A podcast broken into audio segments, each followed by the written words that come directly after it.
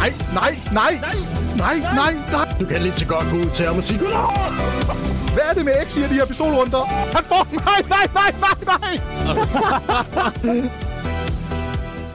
Goddag og velkommen til den femte episode af Bedst af 3, en podcast af os to. I dag har vi selvfølgelig Emil Maddo med igen. Hej Maddo. Hej. Har du uh, siddet og fulgt med i uh, IM Katowice og er klar til at snakke om det i dag? Jeg har fulgt rigtig meget med. Jeg har så også lidt, set lidt Pauligaen. Øhm, så det skal nok blive spændende, hvad vi er på, på, på programmet i dag. Ja, det skal det. Og øh, med os i dag har vi også for anden gang faktisk. Vi har øh, prøvet at have med før, og nåede op til en 20 minutter, en halv time eller sådan noget, men øh, der var nogle arbejdere, der valgte at korte hans internetkabel over, så han øh, endte med at lyde som robot. Det håber vi ikke sker i dag, øh, fordi vi har øh, Mupske med fra Copenhagen Wolves. Hej med dig, Mups. Jamen hej, og tak fordi jeg var med, boys. Igen. Enig igen, ja. Ja, nu, øh, nu valgte du, at, at, eller du valgte ikke, men du blev nødt til at forlade os sidst på grund af det, øh, det dumme internet. Der er det, er det blevet fikset? Ja, der har i hvert fald ikke været nogen problemer den sidste uges tid her, så jeg håber, det er fikset, men uh, man ved aldrig. Nej, det, det håber jeg ikke for dig. Så er du ikke inviteret tilbage en tredje gang i hvert fald. Det kan jeg godt love dig for. Okay, okay, okay. ja, hvad kan jeg sige? Øh, på programmet i dag, der har vi selvfølgelig Powerligaen. Der er blevet spillet de sidste kampe inden transfervinduet, så på den her side af, af første, eller den første halvdel af sæsonen. Og så skal vi også snakke IM Katowice. Der har jo været gruppespillet, og øh, vi venter nu spændt på, øh, på fredag. Vi optager en onsdag her. Øh, venter spændt på fredag, hvor der er slutspillet med de seks bedste hold, øh, der er videre. Så øh, vi gennemgår gruppespillet og snakker lidt om, øh, hvad det forventede, de hold, der er gået videre, og, og de predictions, Matt og jeg, vi lavede sidste uge i, i den episode der. Men øh, jeg tænker, at vi starter lige med at introducere dig, Mopski. Og vi har været det her igennem, øh, så må vi se, om du har nogle lidt sjovere svar end, end sidste, øh, sidste optog. Kan du ikke øh, bare lige kort øh, fortælle om dig selv og, og hvem du er? Jamen, jeg hedder Nikolaj, og indgame hedder jeg Mopski. Øh, jeg er 25 år gammel og kommer fra Esbjerg, og til daglig der spiller jeg i Copenhagen Wolves. Øhm, og jeg har været en del af scenen on and off i 12 år snart, tror jeg. Hvor lige, det er sådan kort hurtigt fortalt. Ja, du siger on and off. Du havde lige sådan, øh, ja, også i Counter-Strike-verdenen, vil nok kalde det en sådan uheldig periode, ikke? Øh, hvor du lige øh, skiftede til Valorant. Det, øh, det bliver du hurtigt træt af, at, at komme tilbage til CS. Tror du, øh, forventer vi at, at se det skifte tilbage, eller er du helt done med, med det øh, tegneserie-spil derovre? Hele grunden til, at jeg skiftede til Valorant var på grund af mit vægtband, som jeg har fra tilbage i 2013. Øh, og så synes jeg også bare, at øh, jeg har altid let efter et spil, der var lidt break for CS. Øh, og det fik jeg egentlig i øh, Valorant. Og det var egentlig spændende, men øh, min kærlighed havde altid lagt for CS, så der var ingen tvivl om, da jeg fik mit unban for, hvad er det, det er tre år siden nu, at øh, det var CS, øh, jeg skulle tilbage til. Det er vi også glade for at have dig tilbage. Du sidder og spiller med i, i den bedste øh, danske række lige nu, øh, på et, øh, ja, det eneste ikke danske hold, øh, sådan fuldstændig i hvert fald. Men ja, der er jo øh, en svensker og en polak med. Er det ikke øh, en lidt sjov øh, sådan holddynamik? Altså, venskabeligt har vi det meget godt, men selve kommunikationen er lidt, øh, er lidt svær. Det er klart, at øh, man skal vende sig til lige pludselig at snakke engelsk, i og med at det ikke er det er noget sprog, vi normalt snakker. Så det har skabt lidt, øh, skabt lidt konflikter og skabt lidt kaos, men øh, det bliver bedre, jo mere vi får pragget os for spillet. Så ja, er det, det, er noget... det er en oplevelse. Er det ikke noget med, at I sådan giver call-outs på dansk eller sådan noget? Det synes jeg, jeg har hørt.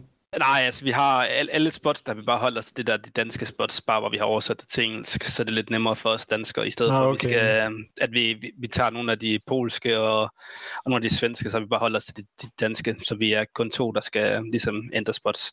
Nå, okay. Jeg forstod det. Jeg interviewede nemlig Viggo det her, og der forstod jeg det som om, at de bare callede på dansk. Altså sådan, at de hed de danske ting, og de så, øh, altså, vi, eller Sein og, øh, og Svetja skulle call det på dansk. Sådan, men det er ikke helt sådan, det fungerer, eller hvad? Nej, i og med at vi er fire danskere med Trace jo, så, så giver det bare bedst mening, at, at alle spotsene bare hedder det samme som på dansk. Så har vi selvfølgelig oversat det til engelsk, i stedet for at det, øh, det bliver sådan noget blandet noget. Det, øh, det er lidt nemmere, at det er to personer, der skal lære nye navn, end uh, det er fire personer, der skal gøre det. Har du nogle eksempler på det? Sådan, hvad, hvad er det, der er oversat? Øh, hvad er det der på dansk, som hedder noget helt andet på, uh, for de andre? Åh, oh, det ved jeg ikke. Det er faktisk virkelig mere, flere spots, man lige regner med. Altså, de har nogle sjove spots. Vi har også tilføjet nogle af deres spots, hvor jeg synes, i Danmark har vi nogle steder, vi slet ikke har nogle uh, spots til, hvor det bare hedder ja, kort eller sådan noget, hvor de har flere, hvor de har lidt mere kategoriseret og lidt mere ja, detaljeret. Øhm, men sådan decideret, så for eksempel i donut, sådan, hvor man simpelthen står bag donuten, det kalder de Jesus, så det, det kalder vi Jesus nu. Øh, sådan nogle ting. Hvor vi nok bare i Danmark har sagt donut eller bag donutten eller sådan noget. Kalder du Jesus, eller hvad siger du? Ja, lige præcis Jesus. okay. Jamen, det er interessant. Det er også en, en sjov, ting, en sjov måde at gøre tingene på, men det giver alligevel lidt mere mening, end, uh, end det, jeg forstod fra Viggo, dengang jeg lavede et interview der. Fordi der, der, der troede jeg, at det bare var, at, at de callede på dansk, ikke? Så uh, det kan være, det hed uh, Bink på Mirage eller sådan noget, at, det, at de bare hed Bink, og så de skulle til at lære det. Men uh, det giver lidt bedre mening, det her, føler jeg. Ja, det var en sjov oplevelse, hvis de skulle snakke dansk. Jamen, det er også det, det gav ikke nogen mening. Det, det har vi også grint af, med dig og jeg, et, et par gange. Jeg tænker, at vi kort lige kan gå over det, øh, det vægtband, du havde, og sådan, øh, hvad der lige er sket øh, i din karriere, du joinede Copenhagen Wolves. Kan du ikke fortælle om det vægtband? Det var noget, du fik det. Du var, ja, hvor gammel har du været? En 12-13 år eller sådan noget? 13-14 år? Jeg tror, jeg har været, ja, det har været 12-13. Hvor gammel jeg har været, det kan jeg ikke huske. Jeg mener, det er 12-13, jeg har haft det, så det er vel, det er vel 11-12 år siden nu. Ja, det er i hvert fald mange år siden, ikke? Du er ja. en gammel mand.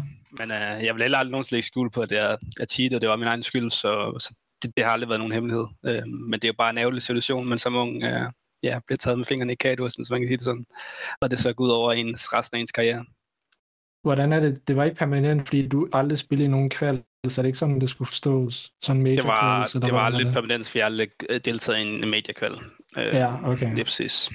Øh, så jeg tror, hvis, jeg tror i ligesom, hvad det ham der svensker, han hedder, øh, der fik et backband. Emilio. Under, ja, Emilio lige præcis. Jeg mener, at han havde spillet en major kval. Så han får aldrig øh, ja. åndvand, hvis jeg har forstået det korrekt i hvert fald. Jeg synes, det er lidt indviklet, men det er sådan, det fungerer.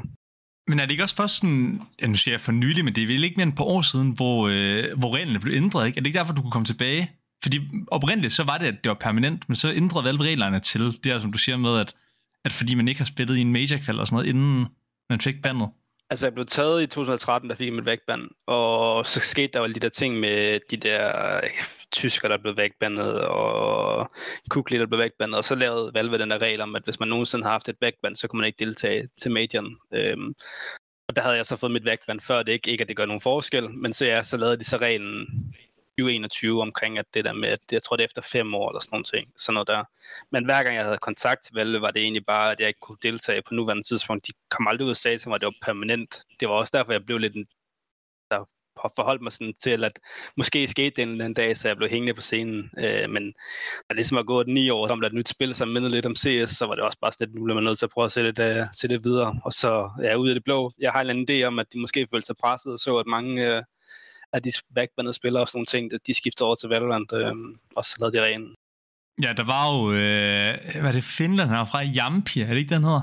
Jo, lige præcis, lige præcis. Ja, jo. som også var altså, et stort talent, som blev vækbandet, og så, han spiller jo stadig Valorant nu, tror jeg, for, ja, han spillede for Liquid i en periode i hvert fald. Øh, men, men der kom du tilbage til CS og, og tænkte, at, at det var alligevel der, du, at du hører hjemme. Ja, det er der med kærlighed altid har været, og det er der, jeg altid har følt mig tilpas. Der er ikke, der er ikke lige så stor scene i Valorant på samme måde. Øhm, det er, lidt, det, er lidt, det er lidt sværere at finde nogen at spille med og sådan nogle ting. Altså, der er de der helt klassiske Nille-spillere og KPZ og sådan nogle spillere, men der, der er bare ikke lige så stor scene. Øh, er, det, er det ikke også meget større pro sådan mellem tier 1 og tier 2-3 i Valorant, end der i Counter-Strike? Jo, de kører lidt efter de der, de der lol-ting. Hvordan og hvorledes det ja. fungerer med turneringer og sådan noget, det, det forstår jeg ikke helt. Ja, men så folk i uh, vores kommentarspor sådan noget whine over, at Blast ESL er lukket programmer, ikke? I Valorant og League of Legends, der er det jo helt, altså. Riot, det er jo fuldstændig partnerprogrammer, ikke? Ja, lige præcis. De står ja. for alt. Ja, jeg tror, jeg tror, folk skal være glade for, at, øh, at CS er alligevel alt mere åbent. Der bliver endnu mere åbent nu fra, fra 2025. Men det øh, sjove side note, det var, at Jimpad for Maus, han, er, han var også i samme situation som mig, som også er blevet øh, unbandet af renen. Chimpad? Yep, slipper sig ja. fra Maus. Ja, han er også i samme... Sergejs lillebror. Jeg ved faktisk ikke, han har haft et vægtband. Jo, han fik et vægtband i 18 eller sådan noget, tror jeg det var. 17-18, tror jeg, han fik et. Nå, spændende. Det er heldigt. Det kan være, du skal op og spille for Mausen på så. Der er flere også. det er ikke kun dig. Nej, det er det Siden øh, du kom tilbage der 2021, så har du været lidt rundt omkring og spillet for Scepter, øh, Dream, Øh, scepter igen, ikke? Øh, sådan, hvad, hvad har det været for en tid? Fordi dengang, du, inden du blev bandet, der var der mange, der tænkte, at du er sådan... Altså, du har jo et stort talent, ikke? Øh, og så er det blevet til noget Power League og sådan noget, men tror du, du har mere gear? Tror du, altså, kan du komme helt op og spille, øh, hvor det er rigtig sjovt? Tror du stadigvæk på det? Altså, jeg tror stadig på det, ellers så vil jeg jo ikke spille. Øh, men det er klart, det er blevet sværere i og med, at yngre spillere bare har en større grind-mentalitet. Øh, og øh, jeg har også blevet nødt til at arbejde ved siden af, også for at få det hele til at fungere og sådan nogle ting, så, så, så, så det er jo helt klart blevet sværere, men jeg tror på det, at det kan lade sig gøre, øh, og jeg tror også, jeg har erfaringen øh, til det, så øhm, jeg håber, men øh, jeg, min motivation er i hvert fald ikke til at blive med at spille i Power League, det er det ikke. Det bliver også kedeligt i længden, det gør det. I havde jo, øh, fordi at gå over de hold, øh, du har haft der, I havde jo en periode, hvor I faktisk, øh, hvor du sammen med Mert spillede for det her Victory 6 hold, og og gjort noget godt nogle kvalifikationer. Jeg ved ikke, om det er noget, øh, du har mega meget lyst til at snakke om, for det er også en lidt øh, en, en blakket periode, ikke? Øh, med, med nogle skandaler og sådan noget. Er det, øh, kan du godt fortælle om, om, hvad det var for en tid? Med en banner, træner, der blev bandet for snyd, og Joel, der blev beskyldt for matchfixing, og jeg ved ikke hvad. Altså hele situationen var jo altså et kæmpe råd, og jeg tror også, det er nok, øh, det tror faktisk næsten den periode har været sværere for mig end mit backband. Det var rigtig svært for mig det her med at, at blive sat i samme bås som en cheater og en af de der radar hack hold, eller hvad folk de egentlig har, er begyndt at køre så meget, meget på, på HLTV PT. Øhm, det var rigtig svært for mig, øhm, og jeg, jeg, jeg blamer egentlig ikke folk, fordi jeg kan godt se, at der var mange ting, der lige pludselig så suspekt ud med vores coach, der blev bandet, og Joel og sådan nogle ting, som så alligevel ikke havde matchfixet. Øhm, så det, det, var hårdt for mig, at jeg havde kæmpet 11-12 år for at ligesom få mit ryg op på en eller anden måde, hvis man kan sige det sådan, og så det hele bare blev udlagt på, ja, hvad er det, kort, to-tre måneders tid eller sådan noget. Det, det, det var en hård periode, det var det 100%. Øhm, men jeg synes, det er ærgerligt, at jeg blev sat i bås med en, der sidder cheater. Altså, jeg tror, under Victoria's Zigzag var det min værste rating, jeg nogensinde har haft på hold. Så jeg tror, hvis jeg ikke er helt forkert, på den 080 rating, hvor jeg i gennemsnit på alle mine andre hold har lagt 105, 1, 102. Øh, så det var klart den værste tid, jeg har haft i CS. Det, det, var lidt, det var lidt hårdt at blive sat i på som en cheater, og måske skal til at ja, kæmpe sit ryg op igen, og jeg egentlig føler, at jeg har bevist mig til de danske land, der, der har været øh, her blandt NPF og Gamebox og sådan nogle ting. Der har jeg præsteret fint i Scepter, og ja, egentlig spillet ret godt, vil jeg sige. Øhm, og de der Road to Nexus turneringer, nu ved jeg godt, det er nogle mindre turneringer, men Road to Nexus havde 1-20 rating, og jeg tror også, jeg endte med til, nu skal jeg ikke lige sige det korrekt, men jeg tror, at jeg endte med en 1.05 rating også til NPF øh, på lagen, så jeg føler lidt, som jeg også beviser mig selv på lagen, så ja, det var lidt hårdt, det har det. Ja, altså, det var jo en periode, hvor I altså noget, øh, ikke kontroversielt, men meget øh, flot kvalificerede jer til, til Blast Showdown-turneringen, og får at vide, at øh, ja, Hart, hvad hedder han, Hart Well, hard, Hardwell, well, ja, well, sådan noget, ja. bliver, bliver bandet for snyd, og Joel suspenderet, og I får at vide, at, at de må godt spille med mens den, og så bliver I bandet alligevel. Sådan, efter sådan en periode, og ja, der var du 24 på det tidspunkt, det har det nok været, 25 måske. Ja, ja, 24, det var lige min første dag. Ja, altså står og ser det hele smuldre mellem fingrene. Var der på noget tidspunkt, hvor du overvejede, okay, er det nu, man, man skal lægge musken på hylden og, og sige, det var det, ikke? Når man øh, gør noget så stort, at så bare øh, man ser det fuldstændig blive smadret foran øjnene på sig. Altså, jeg tror, det er at snakke rigtig meget med Mertz, altså Daniel, om det var det der med, at, at nu har han jo også haft en meget uh, turbulent tid i CS, så det var rart det der med, at nu fik vi endelig sat os lidt på scenen igen, ikke? At slå mouse og kalder os og sådan nogle ting. Øh, og så falder det hele mellem fingrene på en. Det var, altså, det var så demotiverende. Øh, jeg kan huske, jeg, da jeg får det der at vide med Hardwell, øh, det med Joel vidste vi jo godt på forhånd, i og med at han havde fortalt os hele øh, korrespondancen har haft med ESIC igennem det hele. Øh, men da det der med Hardwell, det lander, der sad jeg i bilen med min kammerat, og det, det lyder måske lidt weak, men der begyndte jeg at græde, fordi man har kæmpet så lang tid for at opretholde sit ry, og så falder det mellem fingrene på en. Øh, så ja, det var, det var hårdt det der med, at man endelig følte, men nu har man sat sig fast lidt på scenen igen, og så smuldrer det hele mellem fingrene på en på ja, 0,5, ikke? Men så har, altså det med, det med Hardwell kommer selvfølgelig som chok med, at han, han bliver bandet på festen, men, men det med Joel, det var noget, I var klar over hele tiden, at, at han var i kontakt med Isaac, og at der måske var en, at han måske blev suspenderet. Altså det, det, det, det vi sad og snakkede med Joel omkring, det var, at vi havde fat i ham, øh, da vi, da vi smed øh, Groovy ud dengang. Øh, og der tog vi fat i Joel for at høre omkring det hele, og der viste han os korrespondancer med ESIC. Øh, at de har sagt, at der var ikke noget, de ville gøre imod ham. Altså, de ville ikke tage nogen, øh, eller tage nogen sag op mod ham, øh, og der var ikke nogen beviser for det. Øh, så den sag var mere eller mindre lukket, og det havde de også sendt videre til. Jeg tror mere eller mindre, den sag også foregået med Guardsend, hvis jeg forstår det. Det har været meget indviklet. Men vi har også set korrespondancer på, at, at, at han har snakket om der Ian, Ian, jeg tror han hedder ham fra ESIC, at øh, der var Smith. ikke, ja, ja, lige præcis, at der var ikke, øh, der var ikke nogen beviser, der kom ikke til at ske mere. Øhm, og da vi så kvalder til Blast, så vælger det hele jo bare. Øh, og Ian jeg tror lidt, det har noget at gøre med alle de kommentarer, der kom fra Robben og alle de ting. Ja, han gik i hvert fald mok på Twitter. Ja, lige præcis. Jeg tror, Esik blev nødt til at altså, føle sig presset til at gøre et eller andet. Øhm, og det er jo så også bevist, nu ved jeg ikke, hvor meget man kan stole på Esik, men det har jo så vist sig efterfølgende, at, at det egentlig bare har været, hvad jeg har forstået, bare normal øh, kampe, han har bettet på, øh, hvis Astralis spiller mod Fnatic eller sådan noget, øh, hvilket man som ikke professionelle spiller ikke må, tror jeg. Øh, jeg selvfølgelig aldrig, der er rigtig blevet sat sådan nogle 100% regler op. Jeg tror aldrig rigtig nogen, der har forstået det. Men umiddelbart er det sådan, jeg har forstået det hele, øh, og hvordan sagen er foregået. Øhm, jeg er ret sikker på, at man må ikke odds, odds på andre CS-kampe, hvis man selv er pro, semi-pro på kontrakt osv. Ja, men, jeg føl- ja, men det, ja, ja, det er også den regel, jeg umiddelbart tror, der er, men jeg synes bare lidt, det Ja. sådan er blevet skrevet sådan direkte øh, til spillerne. Jeg føler, at der er også nogen, jeg tror, ham der Jurt Flatdro, og sådan nogen har så der gjort det på stream nogle gange, så er der bedre på CS-kampe. Øhm, og nogle af de der casters også, nu ved jeg ikke, om det har nogen betydning, men det har aldrig været sådan, at reglerne er blevet sat sådan meget sort på hvidt, føler jeg, omkring os pro-spillere, hvad vi må bet på og sådan ting. Jeg er egentlig meget enig. Det er ligesom, ligesom den der dialog med, må jeg starte gang kontaktspiller, der er på kontrakt, og, og bede dem om at bænke sig selv osv. Altså der burde være lidt øh, nogle, lov, nogle regler, ligesom der er i fodbold for eksempel. Øh, Det er præcis. men, men det kommer jo aldrig, ikke, medmindre Valve de laver et eller andet i samarbejde med ASIC eller sådan noget, men det kommer aldrig til at ske. Så det er altid sådan noget hvis hvis. Lidt noget meget. Mertz, du, som du spillede med der i Victor Zigzag, kan du, har du noget bare med? Er han, er han helt øh, pensioneret eller hvad? Jeg tror, han døjer lidt med en computer lige nu, der har fået lidt vand. Har fået lidt vand? ja, jeg tror, han har spildt en uh, glas vand i hans PC. uh, så det tror jeg, han kæmper lidt med lige nu, og får svækset sin PC. Um, men jeg tror, det virker også til, at han stadig har lidt motivation til at spille, men hvor meget, det ved jeg ikke.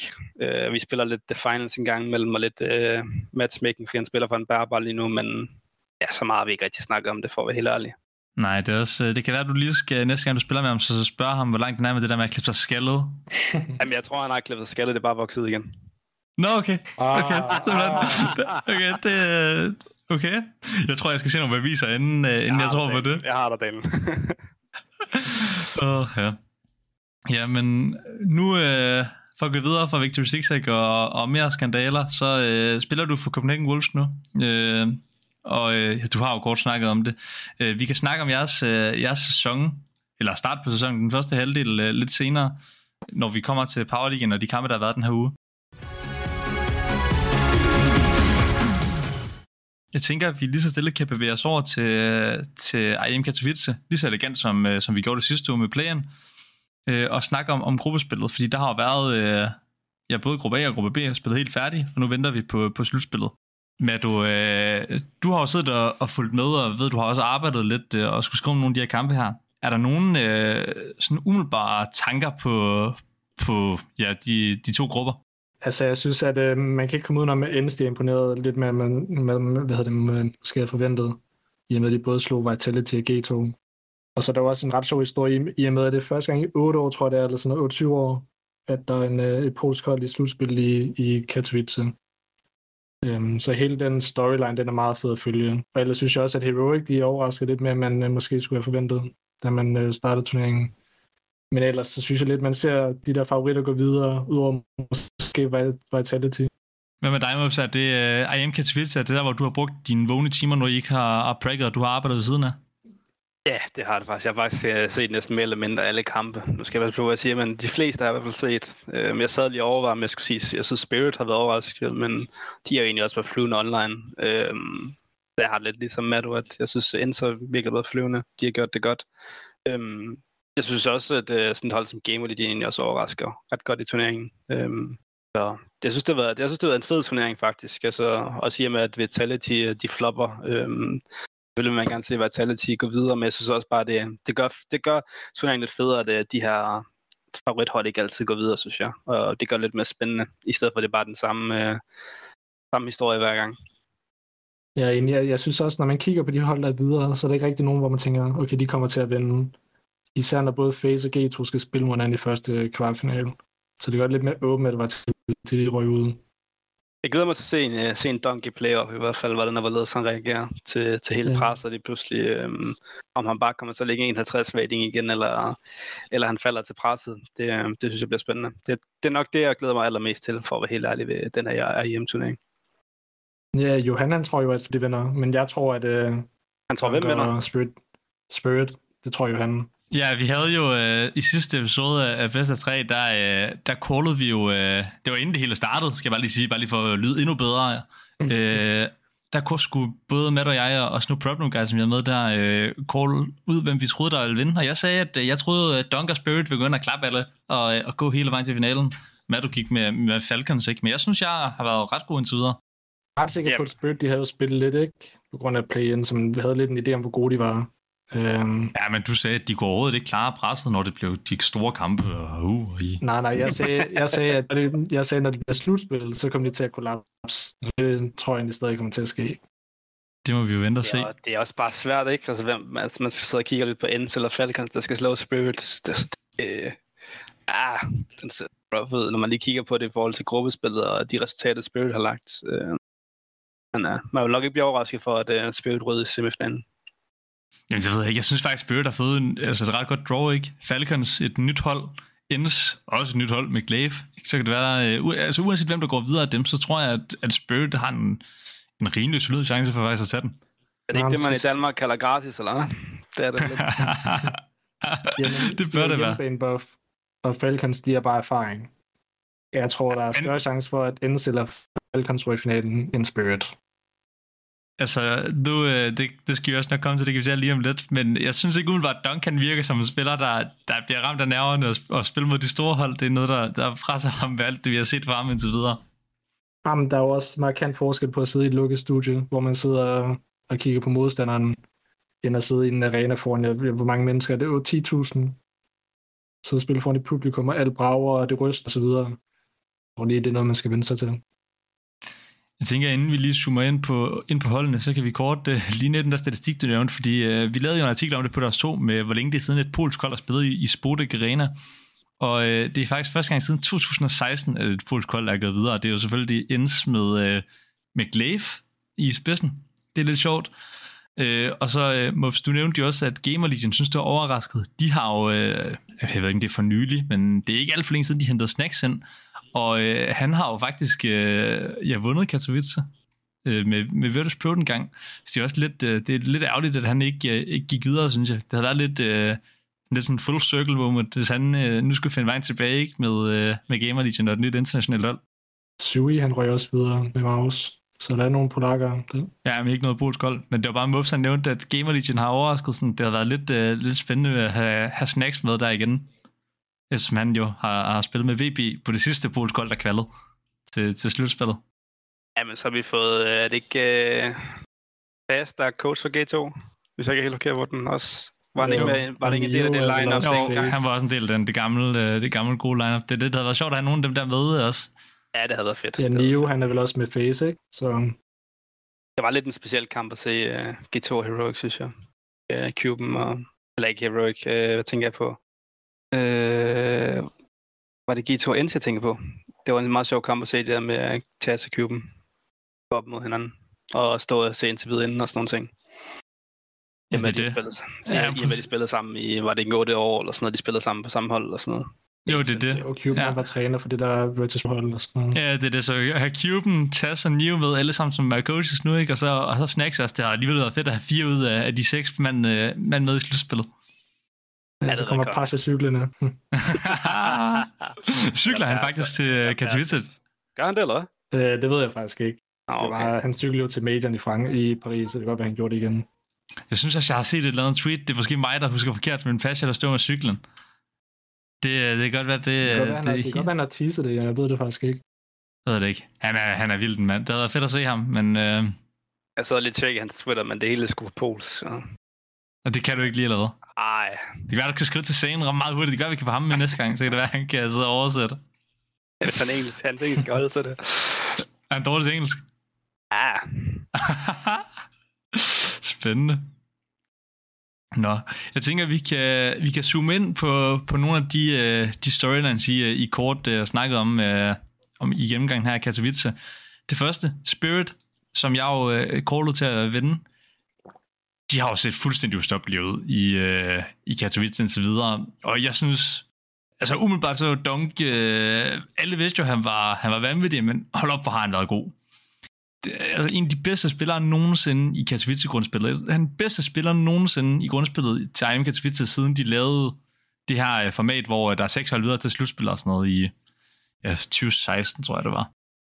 Hvilke, nu, nu tænker I at sidde og se Spurs kampe, sådan, har de bare været klasser bedre end de andre, eller har de haft nogle heldige modstandere, eller hvad, hvilke tanker tænker I, har I gjort jer om, om dem? Umiddelbart er der ikke rigtig nogen af deres kampe, der var sådan helt tætte. En gang mod Face var kampen tæt. Eller jo, den første map på Mirage var tæt, hvor de vinder, jeg tror det er 13, 10 eller 11 eller sådan noget. Den anden map, der løb de jo også Face over, øh, hvor der er det dog igen med ja, 1,80 rating, tror jeg der er. Øh, ja, og de bankede Complexity, og der, jeg synes heller ikke rigtig, at Narvi-kampen var særlig tæt. De skulle bare bedre. Ja, altså de, de, de, de, det fungerer bare for det hold. Øhm, og det er, det er det, der gør det lidt spændende, ikke? om de falder fuldstændig sammen nu her, når de skal i playoff foran så mange mennesker. Men Dunk har jo set altså, ustoppeligt altså, Og jeg må sige, altså, jeg har sådan lidt et eller andet med, at, at når, man, når der kommer sådan en ny spiller frem, så har man det altid med sådan, ah, lad os nu vente til han møder t hold og sådan nogle ting. Og første gang han møder sådan en rigtig t hold som Basic, at der ligger han en 80 rating, det er jo, det er jo, det er jo helt sindssygt. Ja, det er jo det, folk har snakket om, ikke? At, at nu har han øh, smadret tier 2 en brændt den fuldstændig af, tier 3 også. At øh, vent nu, når han, øh, han møder et rigtig godt hold. Så spiller de mod Navi i åbningskampen. Der går han ligger, jeg tror, der er 51 rating. 1,49 kan jeg se her mod Navi, som ligger nummer 3 i verden. Og så sagde folk, nå, vent nu til han møder et, et bedre hold, ikke? Mod Complexity, som jo var rigtig, rigtig god i slutningen af 2023, lægger han 1,66 rating. Så sagde folk, vent nu til han møder Face. Og så går han ind og spiller mod Face, og du siger 1,83 rating. Er det? Altså, han bliver bare ved og ved og ved og ved. Skal man være... Altså, nu kan det selvfølgelig være, at han falder sammen, men, men man kan vel ikke rigtig være overrasket, hvis han bare går ind og altså, overrasker igen og ligger det samme, øh, samme niveau i, i slutspillet. Altså, jeg tænker, han kan vel næsten kun skuffe nu, ikke? Han har sat øh, barn rigtig højt. Det, det, det, det, det er i hvert fald svært ikke at skuffe i hans situation endnu, vil jeg sige. Altså... Ja, altså så skal det være sådan, de falder virkelig igennem, så ja. bare bliver løbet over. Jeg tænker... Øh, men der er vel ikke engang nogen, der har lagt den rating, er der det? Sai Wu heller, dengang han kom frem? Altså, Nej, altså... havde også en vild rating, men det vil ikke være i nærheden af det, han ligger lige nu dunk. Nej, altså... Ja, jeg som tror, jeg... det var meget bedre end uh, Mones i styr og sådan noget. Han er bare... Ja, jamen, som jeg sagde, så altså, han har været... Dunk. Siden IM Katowice lavede om her, i, i 2015 var det, der er der ikke nogen, der har været i nærheden af ham. Nico er den eneste, der har været sådan nogenlunde tæt på i, øh, i tre år. I 2016, 2018 og 2023 i øh, gruppespillet, der lagde han 1,50 rating. 1,51, 1,51, 1,50 rating. Så det er jo altså mere end altså 0,1 rating lavere end, end det Duncan har gjort nu. Det er jo fuldstændig altså, uhyldigt, hvor god den dreng han er. Og han er, er det 17 år gammel, han er. Det er jo, ja. det er jo helt han, vanvittigt. Han er fyldt 17, så jeg er helt forkert på den. Jeg tror, han fyldt 17 i januar. Han har også gode spillere rundt om sig. Altså, man skal Shiro, han må være en top 5 rated spiller den her turnering, tænker jeg. Ja, han er, jamen, det var også det, jeg skulle til at sige. Han, er, altså, han har virkelig været underdødet. Han, han er den tredje bedst rated spiller, 1,31 rating. Øh, ja, præcis. Og så har man sådan en som Magix, Magix, der kan spille de der ydre positioner og bare spille meget, meget øh, kompakt og sta- stabil. Så han har også et godt hold omkring sig. Helt sikkert. Jeg synes også, altså Suntix, ham den anden øh, unge spiller, de har. Jamen, jeg synes, han er, han er en af de mest undervurderede spillere lige nu, ikke? Han er 18 år gammel også, har været øh, altså fænomenal. 1.16 rating lige nu. Er lige uden for top 10 best rated spillere i, i Katowice. Og det skal man selvfølgelig også passe på med at ligge for meget i, øh, fordi de øh, har været så gode Spirit, ikke? Men, men også øh, uden for Katowice, der har han også været rigtig, rigtig god. Og jeg synes virkelig, han er en undervurderet spiller, ikke? Også et øh, kæmpe talent. Det er måske lidt sådan bare, at han spiller sammen med Dunk, ikke? Ligesom fordi han, øh, altså, han bliver lidt glemt dernede, men, men han har altså også været god. Det har han. Han er, er det næsten lige før, ej, jeg vil ikke sætte ham op mod Dunk, men han har virkelig været, virkelig været god på sin position, og det har han. Og det er også klart en stor del af det, synes jeg, de har lige nu. Ja, og nu, øh, nu møder de jo enten Ends eller Falcons, og, og det kan godt være, at I siger, at, at erfaringen på Ends og og, hjemmebane-publikum, eller hjemmebanepublikummet på Ends undskyld, og, og erfaringen på Falcons kan, kan komme ind og gøre noget, og måske uh, Spirit mærker presset, fordi de ikke har, har været i de helt store arenaer før, men sådan, uanset hvem de møder, så går Spirit vel ind som, som favoritter, og til at gå til finalen, tænker I ikke det? For jeg vil sige, de går vel ikke bare ind som favoritter, de går ind som kæmpe favoritter, vil jeg jo næsten sige, lige meget hvilket hold af dem de møder. Altså jeg tror, det eneste ende skal vinde på i de her kampe i kvartfinalen og semifinalen, det er jo nok hjemme publikummet, øh, for at være helt ærlig. Øh, nu ved jeg godt, det bare var en seeding kamp, de spillede mod Maus, men det var ikke særlig god i den kamp, for at være helt ærlig. Nej, det ligner også et hold, der spiller meget på momentum og, og, og humøret. Jeg tænker også, at uh, Spirit må være store favoritter. Men øhm, jeg ved ikke, hvor sikker på jeg er, at de kommer til at gå i finalen. Jeg synes, at både Ends og Falcons har set udmærket ud. Jeg synes, at Falcons de startede rigtig, rigtig langsomt, men jeg synes, jo mere de kommer ind i turneringen, jo bedre de begynder at spille.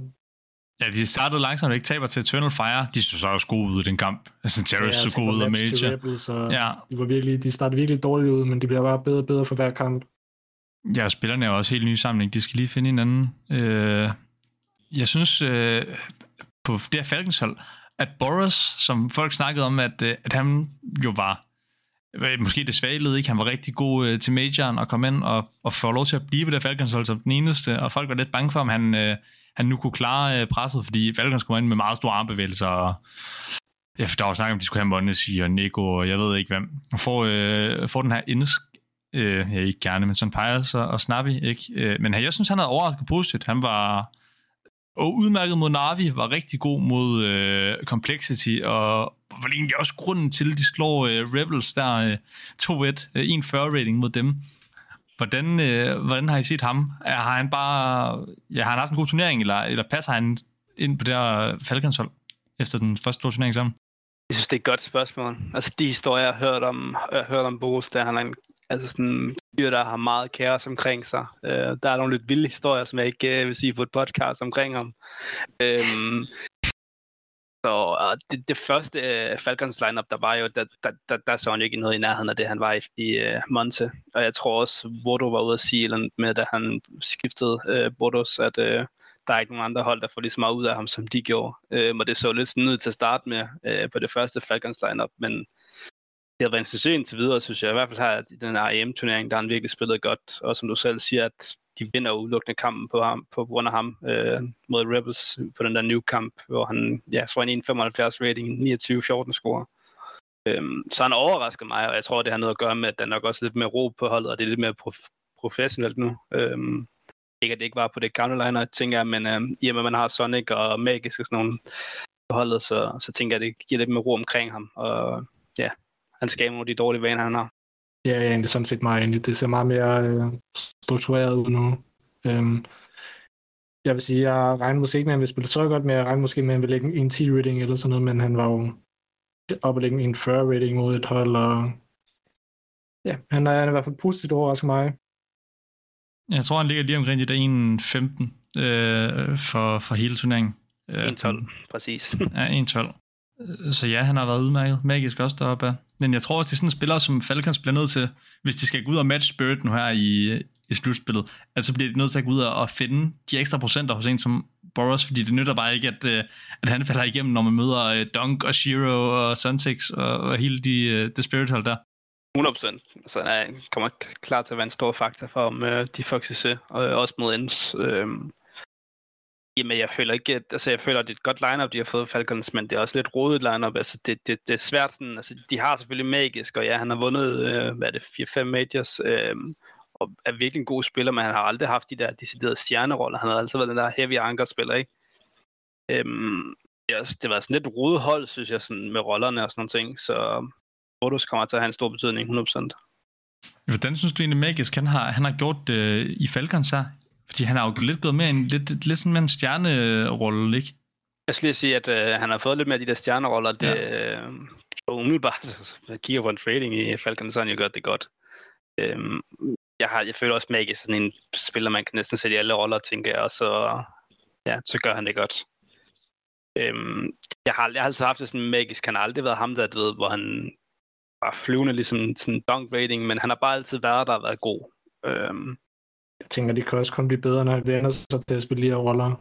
Men synes I, det er et godt fit til ham? Altså, han kommer ind som, altså sådan, i hele scenen tænker at han er, han er jo den klart bedste øh, ankerspiller i verden. I hvert fald, øh, i hvert fald en af dem. Måske ikke den klart bedste, men med den bedste. Øh, og, øh, og nu går han ind og, og har lidt mere af de her stjerneroller. Hvad, øh, hvad synes I om sådan, det er fedt for ham? Altså nu siger Mubs, at, at han kan spille alle roller, men havde I hellere set, at man så havde ud og hente den anden til at tage de her stjerneroller, og så beholdt magisk på ankeren, eller, eller hvad tænker I der? Altså jeg har jo nok set, at man gik ud og fandt en anden stjernespiller i stedet for, og så holde ham på de ankerroller, som man er god til. Ja, øhm. altså for mig, der var Magisk også verdens bedste ankerspiller, så jeg forstår ikke, hvorfor man vil ændre på det. Det, det, det er lidt uh, i forhold til, når du står på ankerroller, så skal du tit stå, uh, stå meget stille og, og være god til at give information videre omkring, hvilke næs, der bliver smidt og sådan nogle ting. Hvorimod at det godt går lidt stærkt på de her stjerneroller. Øhm, men han har nok gjort det godt i de roller. Øhm, og det virker, at han føler sig tilpas i dem. Så det fungerer jo indtil videre. Jeg tænker, at vi lige øh, kan runde Spirit af her. Det var en, der vi kom fra øh, med deres slutspil. Øh, med en lidt sjov historie. Der har været det her med Dunk, øh, som øh, er blevet i rettesat af, af ISL for at have ja, snakket grimt. Øh, man har set ham være meget vokal på, øh, på streamen. Og, og så har Spirit i en blog, kan man se, at, at holdets sportspsykolog, tror jeg det var, øh, beder ham om at skrue lidt ned, fordi en ESL at, at man har sagt, at, at det der så får han en bøde. Sådan, hvad synes I om hele den situation, at, at ESL går ind og, og siger, at han skal, han skal skrue lidt ned for, for charmen? Øhm, jeg så Vorborg, han kommenterede på det inde på vores artikel, og jeg var egentlig ret enig i det, han skrev. Han skrev, at det er okay at, at råbe lidt frem og tilbage, som hvad laver I, hvis det er sådan CS-relevant. Men når man begynder at gå personligt, så er man gået lidt over stregen. Det er også lidt den linje, jeg føler, man skal gå efter. Jeg har det egentlig på samme måde. Altså, jeg har det meget sådan med seriøsninger, det er meget det, er meget det samme, øh, de samme hold øh, og sådan nogle ting. Altså, der er selvfølgelig de her medieturneringer, hvor det, det bliver lidt ekstra specielt, men jeg synes jo nogle gange, det der er fedt, det er jo det der med, at de råber lidt frem og, til, frem og tilbage til hinanden, ikke? At det er lidt mere spænding og gør kampen lidt mere intens, især også, når det kommer på Twitter, synes jeg. Men Borgborg siger det jo egentlig meget godt, at når man først begynder at gå personligt, så, så, så er det ikke okay. Nej, for det var jo, øh, nu, øh, jeg kan god grund ikke russisk, men, øh, men det lyder til, at det er nogle ret, altså, altså en ret personlige ting, der er blevet råbt. Nu var der også nogle i vores kommentarspor, der, der snakkede om, at, at Kadian, han også råber, øh, har været, eller har været meget vokal og har råbt, øh, altså det var fucking noobs, øh, der var en, der skrev, at, at han plejede at råbe, ikke? Øh, det er jo også en lidt af en boldgade, øh, som, som Vobbo han også skrev, ikke? At, at sådan, bølgerne kan selvfølgelig godt gå højt, når man spiller på scenen, og, og det handler også om at komme ind i hovedet på modstanderen, men, men hvis man bliver personlig og sådan, øh, ja, direkte ond på en eller anden måde, ikke? At så, så er det over grænsen. Jeg står bare for Tenski tilbage, mand. Var han god til at råbe, eller hvad? Oh, du har ikke set det gyldne klip, kan jeg høre. ja, det, det må du vise på bagefter. Ja, det kan jeg se, vise efter.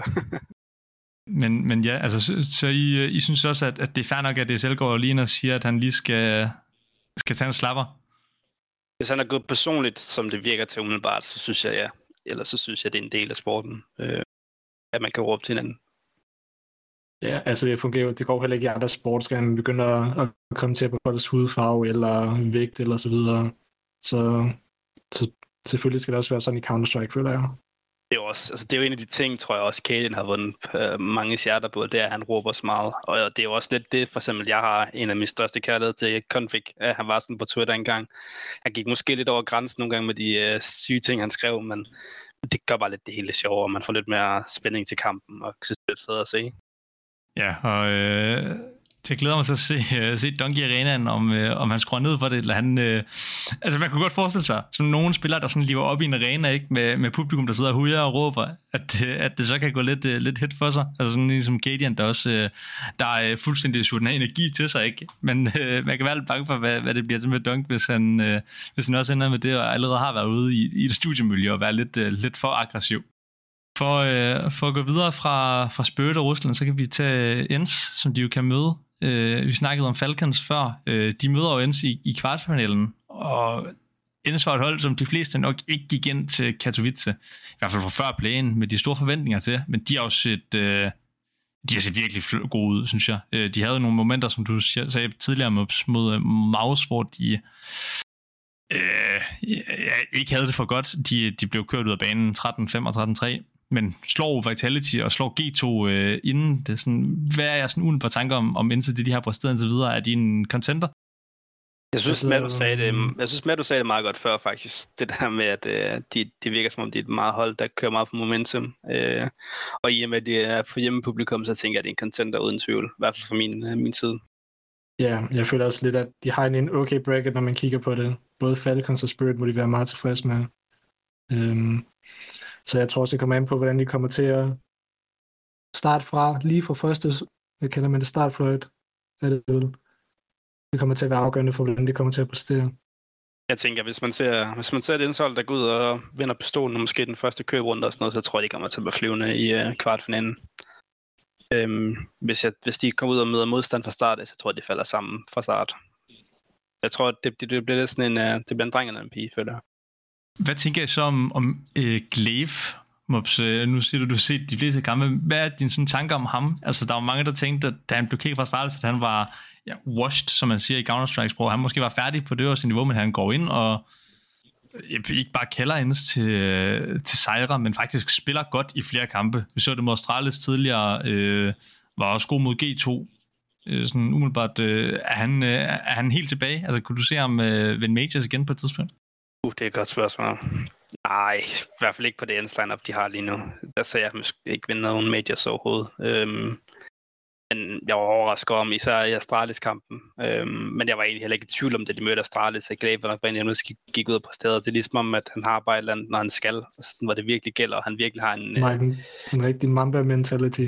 Ja, lige præcis. Altså sådan, man bare gen, gengælder, eller hvad man siger, sådan, så, så tror jeg virkelig, han har det. Øhm, men, men på endslinen op, det kommer det ikke til at ske. Det er ikke det, jeg tror på. Sådan som jeg forstod det, så sluttede Astralis og Cleveland ikke på de bedste øh, termer, eller hvad man siger. Øhm, så jeg tror, der har været meget, øh, meget personligt inde i den kamp. Indspillerne sagde også bagefter, at de vandt den her kamp for Glaive. Så jeg så ellers, at øh, der var mange, der begyndte at, at håbe på, at, øh, at Glaive måske skulle tilbage til Astralis, ikke? fordi de har jo Ja, for nu de er de jo slet ikke med i Katowice. Der har været problemer der, ikke? Øh, det er ikke noget, I to især for jer så, at, øh, at en Clave, han kommer tilbage og overtager gældrollen fra BMF, som han har vist, øh, som han har vist sig frem. Hmm. Godt spørgsmål, men nej, det, det tror jeg sgu ikke. Det tror der jeg sgu heller ikke. Der var rygter om, at Snack skulle til øh, ends øh, efter MR, men hvordan det blevet der hold i det, det ved jeg ikke. Men det ville give, give, give god mening. Øh, men at, at han skulle komme tilbage til Astralis, det, det er sgu ikke ske. Men individuelt i, i øh, turneringen her, hvad synes I så om ham? Altså, som, som jeg sagde for, folk, synes, øh, folk snakker om, at han var washed, og han går lidt ind og modbeviser det. Er han bedre, end I havde forventet? Eller er det sådan, som, som I havde troet, da, da han blev præsenteret på det endehold, at han havde været okay, men, men heller ikke mere end det? Altså, jeg tror ikke, der er mange, der regner med, at vi går ind og skyde på mange, var det næsten 30 mod Astralis. Men ellers synes jeg, han har været lidt, hvad man, hvad man havde forventet i andre kampe, sådan 1 rating, 0-9, sådan lidt snappy hooksy agtig den eneste kamp, han sådan har været ekstraordinær i for mig, det var jo også Astralis-kampen ellers. Altså ja, ja det, det, Mongols, det, er Mongols, det er Mongols selvfølgelig også, var han også fin nok, men ellers har han jo ikke sådan gjort det meget mere over det sædvanlige, synes jeg. Øhm, han har været god, men, men mere end det har det heller ikke været fra min side. Så det var måske lidt det, man, øh, man på godt gammeldags dansk counter kalder livs, eller hvad han havde med Astralis. Det var ikke, øh, ikke fordi, at øh, Glaive han skinner være øh, den nye Fragen i Gil igen, men han, han han havde bare livs. Han havde bare sin bedste kamp. Det, det, det ser jeg ikke ske, især ikke med den meta, vi har i dag, at de unge talenter, de folk, der begynder at komme frem, uh, han skulle være. Jeg, jeg tror simpelthen ikke, jeg skal passe på, hvad jeg siger, men jeg tror ikke, han har den samme lyst og vil ikke den samme energi i mange andre vel. Han er også far og så videre. Jeg tænker også bare, at det var Astralis, det var personligt, og så gik det lige hans vej. Nu bliver det spændende at se, om, om det også bliver øh, den mentalitet personligt mod, mod Sonic og sådan noget, når, øh, når øh, han skal møde sin, sin gamle holdkammerater Magisk, øh, som han jo kender rigtig godt fra Starless-tiden, når de møder Falcons på fredag kl. 19.30, tror jeg der. Øh, det med, at jeg gerne vil følge med derude. Øh, det er i hvert fald en kamp, som, som bliver spændende at, at følge med i, synes jeg også, fordi så han kan jo hurtigt gå hen og blive en lidt øh, altså en legende, ikke? Hvis han går ind og, og fører ind et polsk til det behøver ikke engang være hele vejen, men hvis han kan gå ind og få den til, til finalen, ikke? og virkelig cementere sig selv, som, som at han er tilbage. Øh, og så tror jeg, det er spændende, hvad det her bliver til, men ellers så, ja, ham på et polsk hold, det er også noget, der... Jeg tror ikke, det skal gå meget galt i en meget lang periode, før Endes måske begynder at tænke, okay, hvad nu hvis vi hentede et, øh, en polsk ihjel og sendte Glæ videre? Ja, men jeg tænker også, at han, han stadig må være tallet. Altså uanset, hvordan de kommer til at præstere. Men, men man må jo altid sidde med den der bagtanke om, at det er bedre at hente en polakker, så man kan snakke polsk i stedet for engelsk og så videre. Hvis vi vinder Katowice, så tror jeg sgu nok, han, øh, han skal blive i sådan noget tid. Ja, så køber han lige et, øh, et halvt år mere. Mops, nu spiller du på et, øh, på et internationalt hold med, med hovedparten danskere. Sådan, er det også lidt, øh, nu skal du selvfølgelig ikke sige, at øh, ja, det er fedt med, med danske spillere, men er der så store udfordringer ved det, at, at du måske indse, at selvom de, de gør det godt nu og bliver ved med at at komme i slutspillet til turneringer og sådan noget, at, at de øh, opvejer det mod, mod et fuldt polsk hold, og tænker, at, at det er den vej, de skal gå? Svært at sige, synes jeg. Øhm, Det, det er Jeg synes udfordrende, men, men det er en af de ting, jeg har fundet ud af, at når man på et udlandskonto, det er, at man er god til at finde keywords og sådan nogle ting. Øhm, men der er bare mange situationer, hvor du står i, hvor du på dansk kommunikerer det, uden du tænker over, hvad du egentlig siger. Hvorimod, at hvis du skal kommunikere noget hurtigt på engelsk, så skal du lige hurtigt tænke over, hvad du skal sige, og så står du måske med en nat i hånden, eller står lige og kigger væk, eller er sådan, du bliver bare hurtigt taget ud af fokus, føler jeg, når man snakker engelsk, fordi man lige bliver nødt til at bruge det et, et to sekunder ekstra til at, til at tænke. Øhm, så der er jo kæmpe udfordringer ved det. Jeg kan, jeg kan ikke se, hvorfor man skulle have Glade på holdet øh, for at snakke engelsk. For at være helt Ja, det er jo lidt det samme at- i begge. Der, der er også væsentlig stor forskel på at være fire polakker, end hvis det var tre polakker og to danskere, eller hvad det var. Jeg tænker, når man er fire polakker, så er man lidt mere tilbage til at tænke, okay, skal vi ikke bare have en, en femte polakker, så vi kan snakke udelukkende polsk i stedet for engelsk. Det, det skal nok blive spændende at følge med i. Jeg, altså man, uden, man kan jo kun undgå det bedste, kan man sige. Om det så er, er det bedste for ham at være Jens, eller det er at finde vejen tilbage til et andet internationalt hold, eller et dansk hold. Øh, det, det bliver spændende at følge, og det må tiden jo vise. Jeg tænker, at vi også lige kan gå forbi et hold, der, der modsat Ends har, der som overrasket positivt, så har overrasket negativt, og det er jo uh, Vitality, som jo uh, de fik, uh, der er ikke så meget data på dem. De fik to kampe, seks maps uh, her til Katowice. Taber til Ends og taber til Heroic. Hvor skuffende er det, at verdens bedste hold går ud og, og bomber ud af Iron Katowice mobs? Ja, men det var pinligt. Og jeg synes, altså mange af de kampe, jeg så, var meget... Øh, det, det så bare lidt sådan hjerteløst ud, synes jeg, på en eller anden mærkelig måde. Altså, det var bare... Det, det fungerede bare slet ikke for dem. Det, jeg lå- det, jeg lå mest mærke til, det var, at for eksempel på Vertigo, uh, Messi uh, lavede det samme play, uh, hvor han fik flasken af... Uh, som der smidt spiller, jeg tror det er Spinks, uh, på B hele tiden fik flasken over Danger, eller ned Danger fra pick-trappen. Jeg tror, han fik den fire gange i streg og en eller to runder blev han straffet på det. Det var, der var bare sådan nogle mærkelige fejl, de lavede, som de ikke plejer at lave. Øhm, de så meget lost ud på sådan en mærkelig måde, synes jeg. De har også bare fået en dårlig start på 2024. De tabte også til Astralis i Blast. Det er lidt det, er lidt det som at se sådan en ballon, hvor luften bare går ud af, føler jeg. I hvert fald den her turnering. Øhm, og blar selvfølgelig. Det ser lidt underligt ud. Det har det. Hvad så med uh, Heroic, som jo slår dem i lower bracket? De, de taber til G2 først, fordi, eller de taber ikke til G2 i åbningskampen, de taber til Monesi. Så vinder de over Vitality, vinder over Gamer Legion. Sådan skra- lidt skrabet sejr på nogle øh, punkter, og så øh, t- bomber de ud til G2 igen. Sådan, øh, øh, har de øh, overrasket positivt? Ja, Ja, det synes jeg. Jeg synes også, de har haft en hård begge Heroic i forhold til de andre. Altså, øh, de, de spiller mod Astralis i uh, Astralis Big. Det er måske til at overkomme.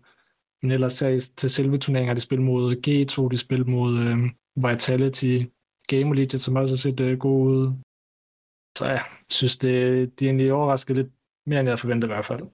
Jeg synes, en spiller som Nikodos, det har været lidt, øh, det har været lidt op og ned med ham, ikke? Han startede rigtig, rigtig flot ud.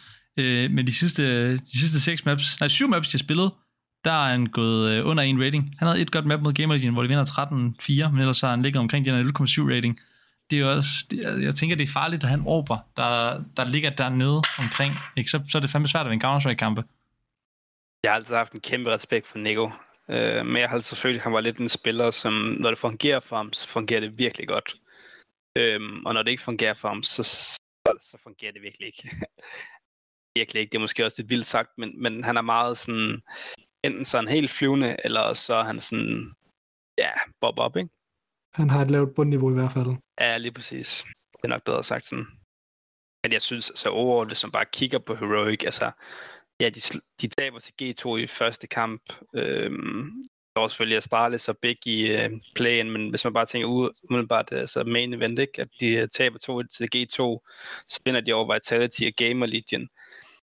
Vitality-kamp var jo overraskende, men hvis man så har det i mente, at Vitality har set elendigt ud, altså, hvor vildt er det resultat egentlig i virkeligheden, ikke? Og det samme også, når vi tænker på Gamer Legion. Altså, og tænker man tager lidt map fra G2 også, så G2 har også set mere eller mindre lost ud, synes jeg. Der er jo ikke rigtig nogen hold, synes jeg lige nu, der ser farligt ud over Spirit, øhm, for at være helt ærlig.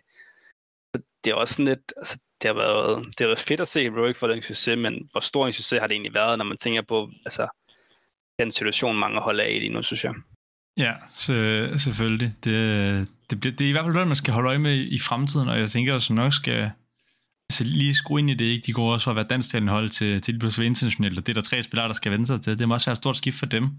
lige at, at, skulle, at skulle greje den. Øh, ja, der er ikke så meget at sige, end, end det må tiden vise.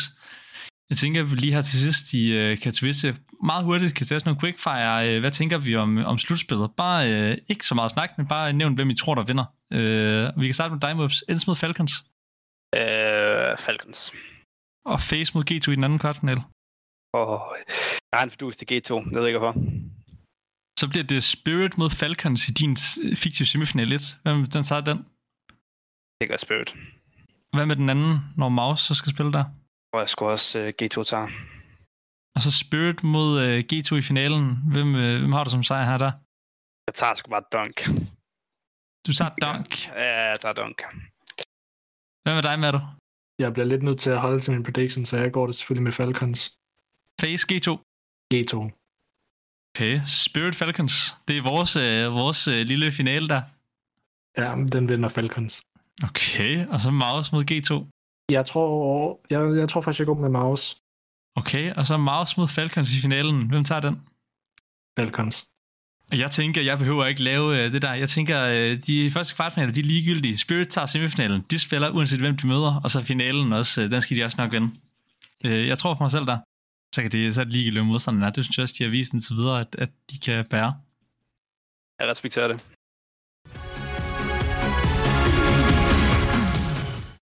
Jeg tænker, at vi kan slutte episoden af, som vi plejer, med at snakke Powerligaen. Øh, der er jo blevet spillet syv kampe for alle holdene. Det betyder, at sæsonen er, er halvvejs, og øh, vi kan lige gøre, og gøre midtvejs status. Øh, XI ligger nummer 1 med 15 point.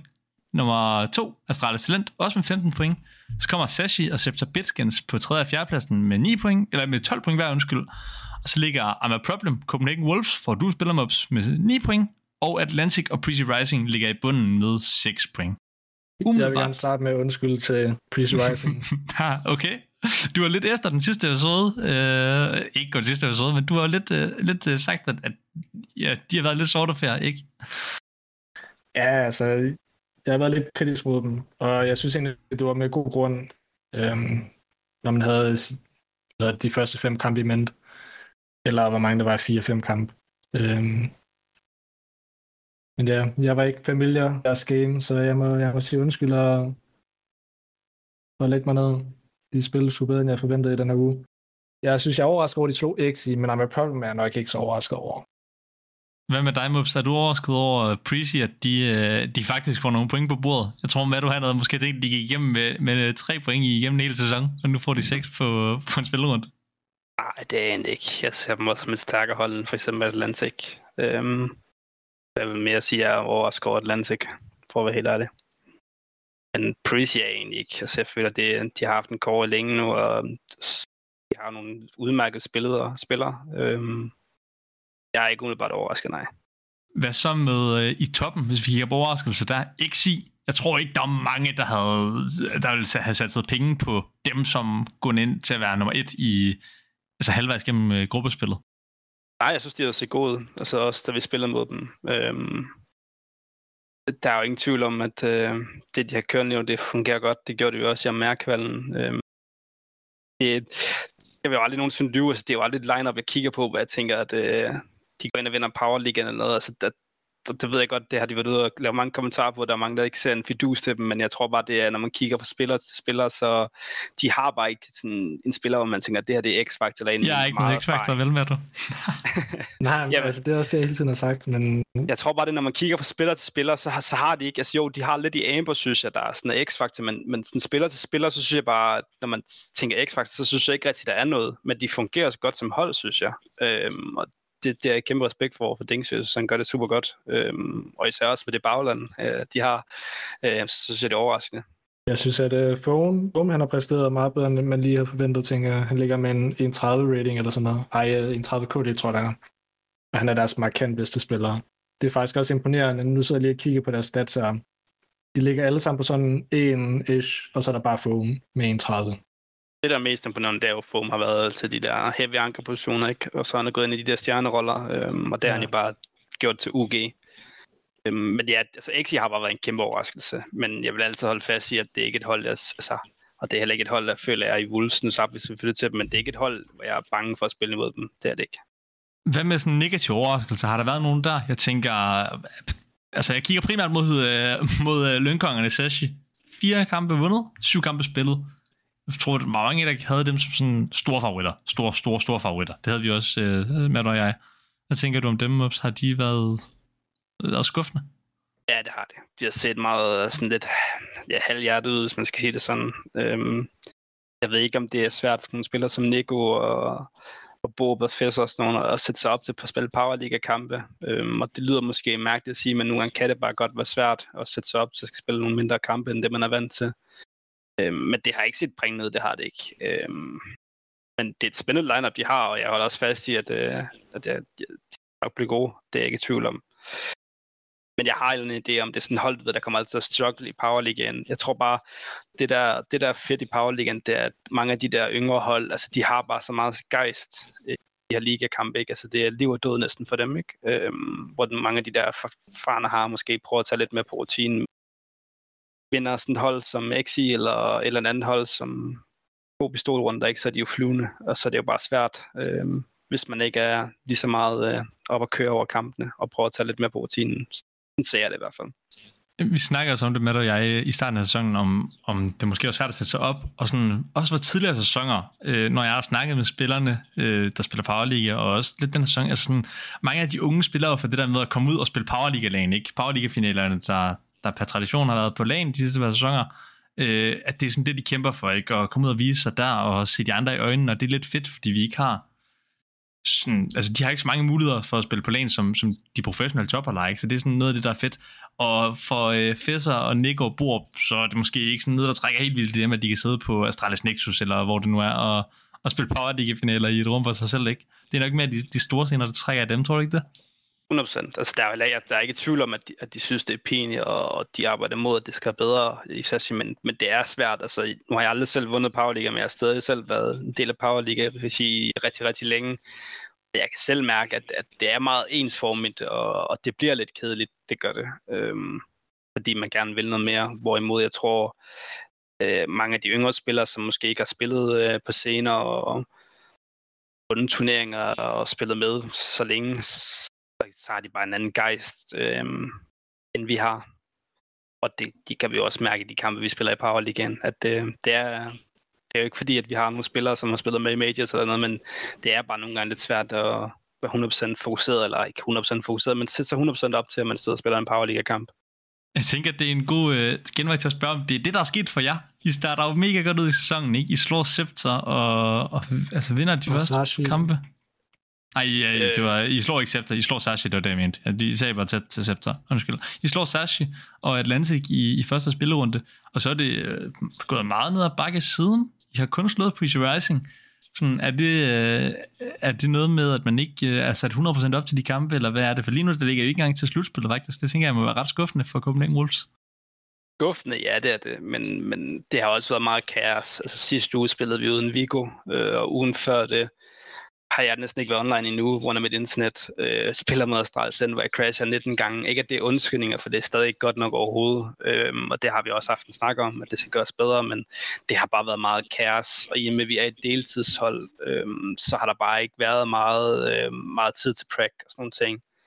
Øh, vi gik meget ind i, eller er gået ind i det her projekt øh, med den idé om, at vi gerne vil prøve at gøre det lidt anderledes. Øh, mange hold, øh, der spiller, de sprækker 5-7 timer om dagen, øh, spiller 4-5 prac-kampe, hvor vi gerne vil prøve at gøre det lidt mere struktureret og lidt mere målrettet, hvor vi måske tager to pracs og bruger mere tid på gennemgang og sådan nogle ting. Øh, så, vores proces er lidt længere. Øh, altså, vi skal i playoff, og det er 100% også målet, men, men det er ikke fordi, at vi er i panik lige nu overhovedet. Øh, vi er med på, at øh, i og med, at vi er deltidshold, den plan, vi har lagt, at det kommer til at tage længere tid.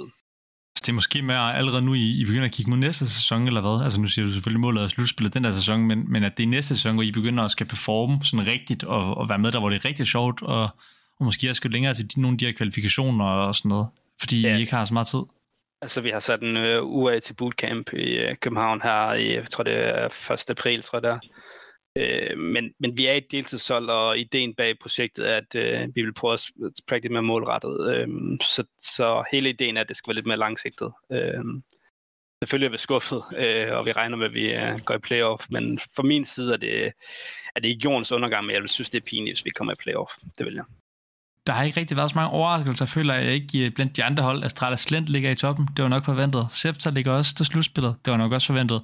Og med Problem ligger der som sådan en contender, har vundet øh, nogle kampe, men ikke øh, gået ind og brændt øh, divisionen af. De har slået Atlantic, som måske havde forventet. Så har de slået jer, Copenhagen Wolves. Øh, og så har de slået Astrada Slent, tror jeg det var. Øh, og Atlantic og Breezy ligger i bunden, som de fleste nok også havde forventet. Så i stedet for at spørge, om der er andre overraskelser, så tænker jeg, at vi kan gå videre til det sidste, vi har på dagsordenen i dag. Øh, nu hvor der ikke er predictions til næste uge, fordi øh, der, der er transferpause. Øh, så spørger er der nogen hold, I tænker lige nu, der er oplagt at skifte ud allerede? Øh, enten fordi øh, der er bedre muligheder på markedet, eller fordi de er skuffet. Øh, er der, har I gjort nogle tanker der? Altså, når man lige stusser over, overholdene, så synes jeg egentlig ikke, der er nogen af dem, der burde skifte ud. Heller ikke, øh, altså du, du er meget kritisk over for Pretty Rising, og, og Virus også, øh, han har gået ind Ja, i... Jeg tænker, men... at øh, når man lige slutter, hvad kan man sige, halv sæson af med at vinde to kampe, så får man lidt mere gejst og tro på projektet. Og lidt mere snor måske, eller hvad? Ja, lige præcis. Så jeg tænker ikke, der er nogen af, de kommer i hvert fald nok ikke til at skifte ud. Øhm, og Atlantic og med Problem, de er jo lidt, hvad man kalder sådan mix, halv mix, eller hvad man siger måske. Øhm, så jeg tænker heller ikke, de kommer til at skifte ud, med mindre Boy han ikke skulle til Apex Rebels, eller hvad det var. Ja, altså umiddelbart, når jeg sidder og kigger, så synes jeg, det er svært at se, hvilke hold, der skal skifte ud. Så Ja, det, der er heller ikke særlig gode alternativer henne, føler jeg. I hvert fald ikke lige, når jeg sidder og tænker mig om. det eneste, jeg kunne se, der altså, kunne ske i mine øjne, det var jo, at, at, at Nico og Bob og, og Fesser måske bliver for tunge spillere.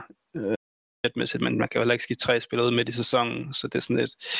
Umiddelbart Ja. tror jeg faktisk ikke, der, er, der kommer til at ske en udskiftning, og hvis det skulle være, så skulle det være Atlantic, der skifter en eller anden ud, fordi at han skal eller andet andet, eller... Ja, jeg ved det ikke. Jeg kan ikke rigtig se, om det ellers skulle skifte ud, for at være helt ærlig. Ja, jeg tror også, det bliver sådan noget. Men det er jo også efterhånden en ny trend, at jeg kan i hvert fald huske, i, for nogle år siden, der var det et rygte, at danskere altid skifter ud. Jeg synes, vi er blevet bedre til det, at, at give lidt mere snor og tro på projektet. Så det er da altid noget positivt.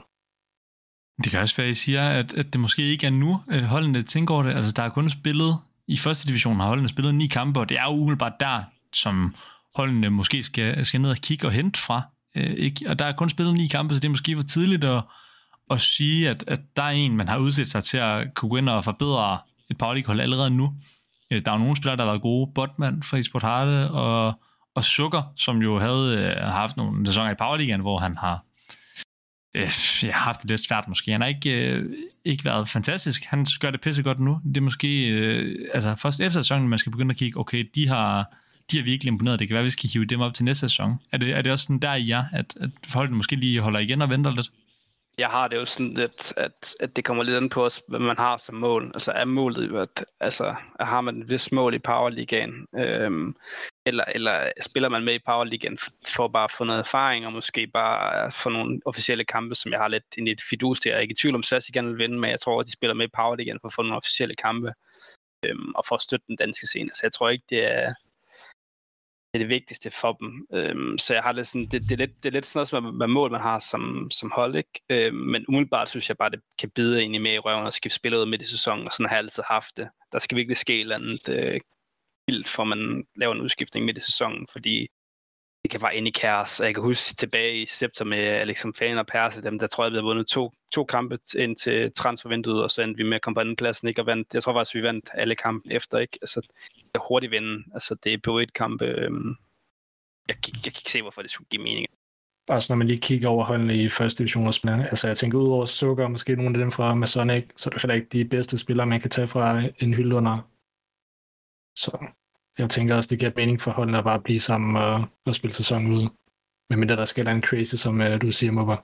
Ja, lige præcis. Altså, det er umiddelbart, hvis der så sker noget, så skal det også, fordi der sker en crazy, ellers så giver det bare ikke mening for nogle af holdene. Og ja, ligaen er jo også Ja. forholdsvis tæt der, i år igen, eller i år, den her sæson, som det var, var det ikke sidste sæson, hvor det også bare var et enkelt Jo. point, der gjorde forskellen, ikke? Altså, Ja, ja. Jo. øhm, det kan hurtigt gå den ene eller den anden vej.